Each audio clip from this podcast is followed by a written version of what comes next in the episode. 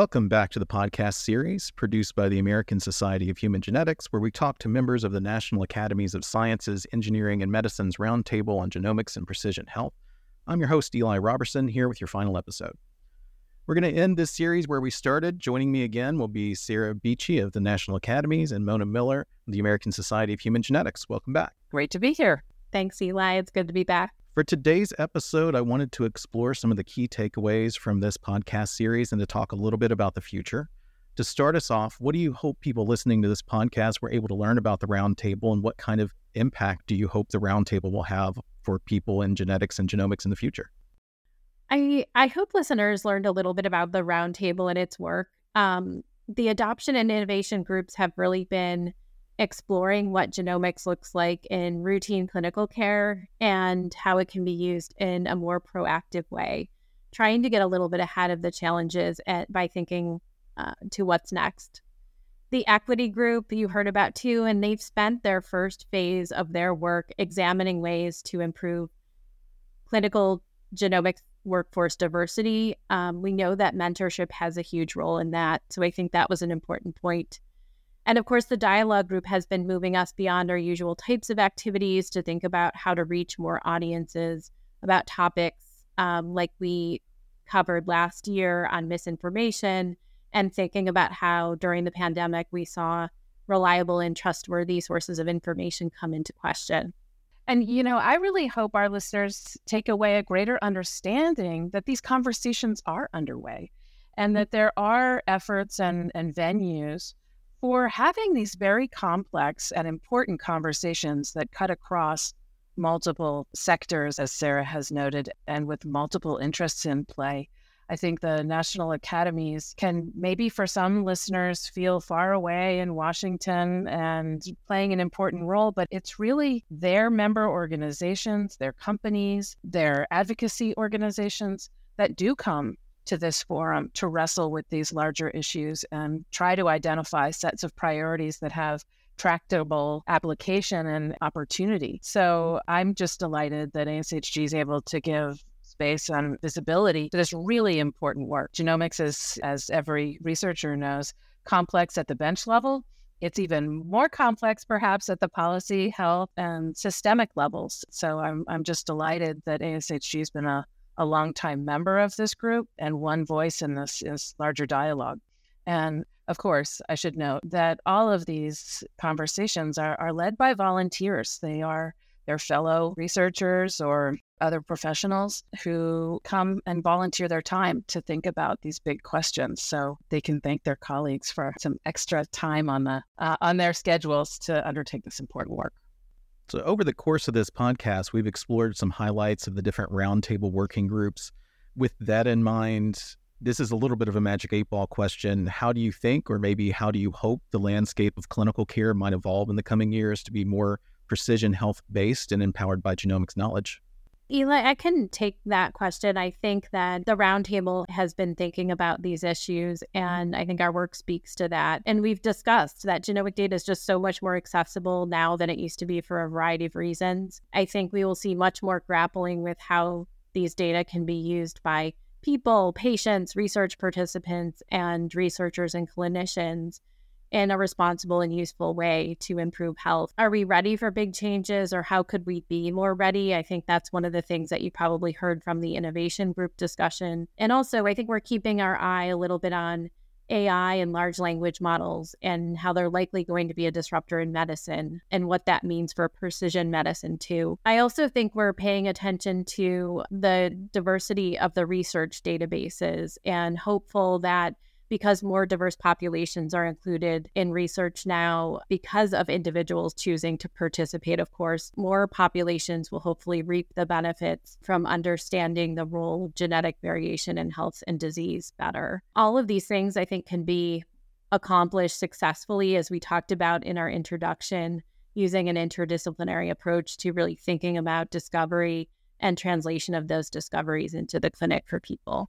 Sarah, your comments just reminded me of a particular story during the diversity, equity, and inclusion working group conversation about the importance of the diversity of the clinical workforce. It's a great example of an important area for focus for the entire community And it's particularly relevant for ASHG and maybe ASHG members to know that that work is underway because the clinic is often the first time that a patient has the potential to also be a research participant. And so the degree to which the clinical workforce reflects the community more effectively, frankly, increases the likelihood that people will feel confident and comfortable in also contributing their samples for research and that that then comes back and feeds the research enterprise so that we can make sure that our discoveries are more applicable to broader populations. And so it's exactly why the forum needs to exist and needs to include different representation around the room to solve larger problems that affect all of us. There are many moving parts to enabling the implementation of an equitable access to precision healthcare, but at the same time, there's much easier access and availability of very powerful technologies. So it seems like that we're on the edge of something that could be really important. With all the conversations we've been having, are there some notable challenges that you've identified in the roundtable, or maybe potential or current opportunities that have come out of these conversations you might want to highlight for the listeners?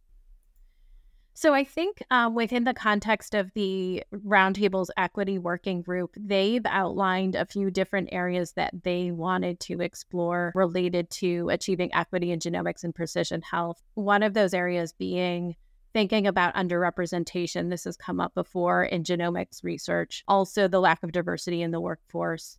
And related to that is the issues with equity and access to genomic services by people who need them. One of the things that the equity group did early on, and you probably heard about it in the earlier podcast series as well, was to host some learning sessions for our members and bring in experts who could really help us navigate the landscape and provide a foundation for all of the members to be thinking about how racism is embedded in scientific research, how it's embedded in genetics and genomics, and what is the deep rooted history there, and really trying to give our members a sense of where we're starting from. And so I think those are really helpful conversations to have so that we could, in a, a sort of safe and neutral place, be able to ask questions and really think about the issues that we're grappling with, and then really think about our next steps and where we wanted to focus next. Mona, was there anything else that you wanted to add there? On behalf of ASHG, I would say one of the significant and real opportunities stems from the workforce. And, and, it is a place where a professional society has a particular opportunity and where ASHG has a particular focus.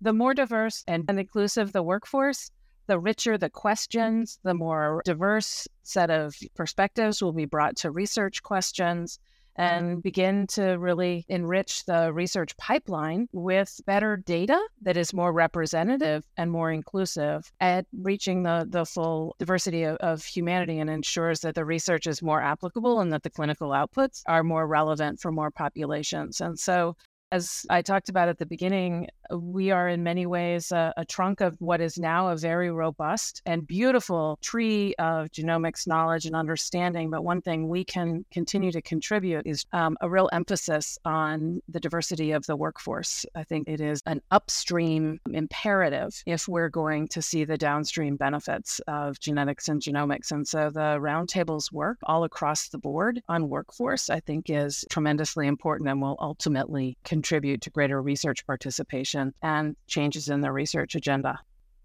Maybe I could touch upon that a little bit more too, because I think this is a topic that's certainly important to to you, Mona, and ASHG and the roundtable as well. And what we mean when we say we're a diverse group of individuals and we bring in diverse voices. And I think that we've been talking a lot about the different sectors that we bring in to hear from. But while professional background is important for sure, I think the roundtable has really been thinking more about how we are aiming to seek more diversity in a variety of ways, including thinking about racial and ethnic diversity, diversity in geography, career stage, socioeconomic status, and perspectives. I'm sure I'm leaving some angles of diversity out for sure, but I, I think we are thinking about it in these ways because it really adds to our understanding of, of an issue and improves the quality of our work at the end of the day and the way that we see the field. And so I just wanted to note that as is how it relates to our roundtables work and those that we invite to come and participate with us and and I think it's just really important to mention that this is also of importance to the national academies of course and is reflected in our strategic plan for our programs and action plans for our diversity and inclusion office. Now that we've had an opportunity to hear from members of each of these different working groups on the roundtable, they've shared a number of stories and experiences that they've had throughout this process. Are there any of those stories or experiences that you've heard that really resonated with you? So I think we heard a couple of things from the prior episodes. I think we heard about something that was pretty simple, actually, the power of optimism. I think that came up a couple of times, and that came out in one of our innovation sessions focused on entrepreneurship.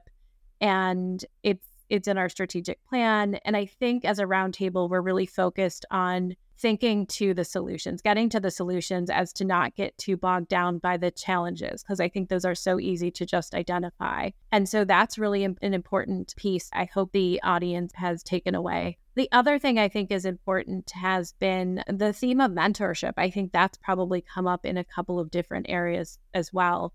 The need for strong mentors to learn about new careers early on in an individual's career exploration and to help retain a diverse workforce and a talented workforce in a variety of different career paths. So I think that, that those were a couple of things looking back on the episodes that stood out to me.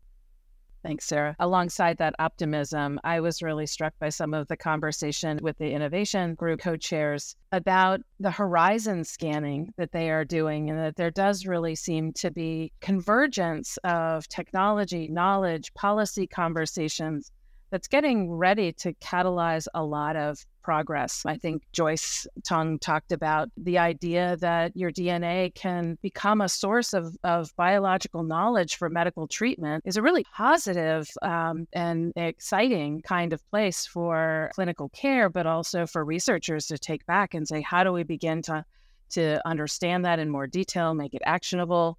And that's very exciting alongside the AI and data opportunities that the community has.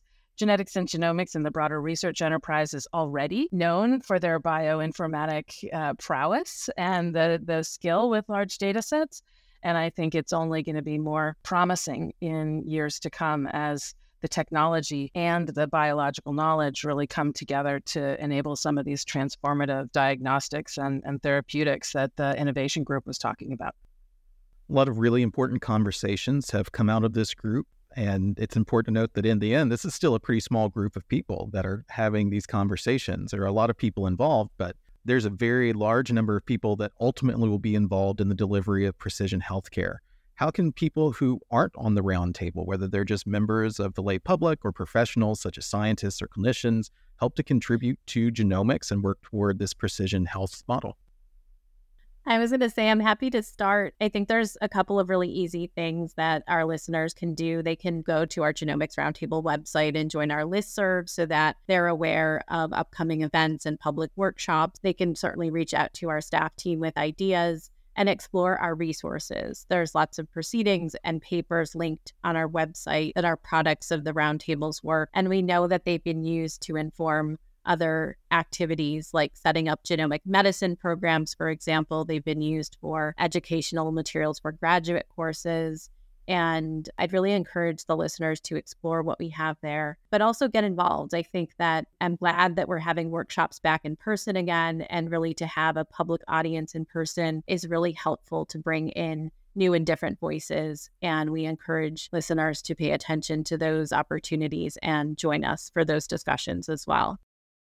Great, Sarah. And I would echo the opportunity both to take information away from these sessions that they can apply in their own work and then contribute to the conversations. One of the things that's really exciting about human genetic is that it's a tool and, a, and an infrastructure that cuts across so many subject areas. And so within ASHG, we have cancer researchers, we have mental health researchers, we have cardiology researchers. And the questions that the roundtable are asking are really more at a systemic level, at a system wide level. And so I'd encourage individuals to take this learning and say, what's relevant? What can I take back to my specialty area? What can I apply in my research? And then conversely, what do I feel passionate about and want to contribute to the conversation. It could be that uh, you have a particular passion for the use of data and its responsible use and data privacy. And so think about how these systemic changes and opportunities where they spark a passion for you because I assure you there is a working group or a nonprofit or a government panel that is wanting to think about these issues and is looking for people who are excited about those particular issues. So I would say take away what you can back to your own community and work, as well as what you are passionate about and want to contribute to. What sparked interest for you as a listener? So, are there any new exciting initiatives or future developments you're hoping people might take part in, either from the roundtable or from ASHG in the area of genomics and precision health? So I think I can share a little bit about what to look for and expect for this fall. The Genomics Roundtable will be releasing our next publication from our June workshop on next generation screening, the promise and perils of DNA sequencing of newborns at birth. And that will be a proceedings and brief, and it'll be available on our website to download at no cost. And I think the the workshop really focused on a couple of different things to try to have a unique conversation in the space. I think you'll see that we focused on the question of sequencing in newborns, in healthy newborns specifically, that we took a look at many of the different ethical issues and equity issues as well. And that we also wanted to look beyond just the screening, just the test, and consider follow up care issues too. And I think that falls into the equity and access piece that we've been talking about. One of the things that came up during the workshop as well was to think about the language that we're using. So, what do we mean by newborn screening? What do we mean by newborn sequencing? And what do we mean when we use simple phrases like building trust? So I think that those are some of the things that you'll see in the publication. But we're also planning for this fall to reflect upon our strategic plan. We're about halfway through the duration of the plan that we put in place in 2020. And we're planning a webinar to showcase the work that we've done over the past two to three years and to look ahead to what's next in 2024. So I encourage listeners to keep an eye out for more news from the roundtable. Eli, I would be remiss if I didn't offer that ASHG's annual meeting and journals are always a source of emerging knowledge about precision health components and the, the science behind it. And it is moving fast, both at the basic and translational levels, but also in terms of clinical research and, and application. And so that the editors in chief of both journals make precision health a really high priority in their own editorial visions. Mm-hmm. And the annual meeting will certainly have a lot of precision medicine content as well. One of the things that we're most excited about is ASHG's continued emphasis on professional education and the integration of research work alongside professional practice and social implications of the research they undertake. And so, the, our professional practice and social implications committee um, is continuing to host workshops and webinars, whether it's online or in person, to talk about the integration of these factors into the research enterprise. For instance, at this fall's annual meeting, we'll be hosting a number of sessions really to talk through questions about population descriptors, We're beneficiaries of some really important work the National Academies has done outside of the roundtable to foster that conversation and and how can we help researchers understand some of those larger factors and begin to integrate it into their own work. So it's just one example on a, on a topic that we're pretty excited about. And Eli, I know you're involved with continuing to, to emphasize our professional education responsibilities and work with the research community. The Roundtable on Genomics and Precision Health, the result of inter-organizational collaboration between people with many different viewpoints, training, and areas of interest. The resources that they're bringing together highlight the power of collaboration in answering tough questions.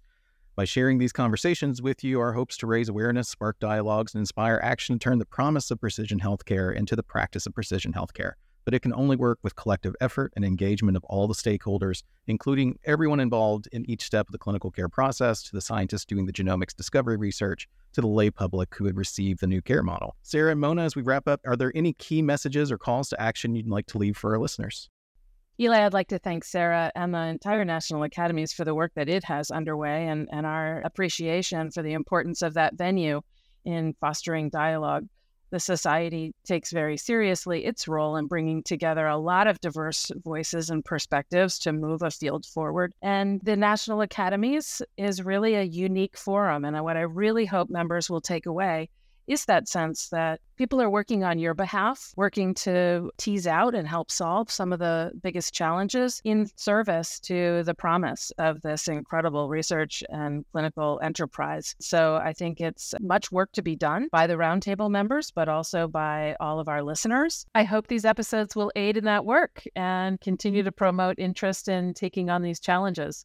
Also, uh, quick thanks to you, Eli, and our other host, Michelle, for taking the time to talk with the roundtable members about these really important topics. We appreciate it. And Mona, I just also wanted to thank you and ASHG for being so kind to host us on this podcast and have these really important conversations. I really think this is a great example of how the roundtable can work with our member organizations. And I just really hope that this was useful to the audience as well to learn a little bit more about the National Academy's work on the roundtable and ASHG and how we've worked together over the years. So thank you.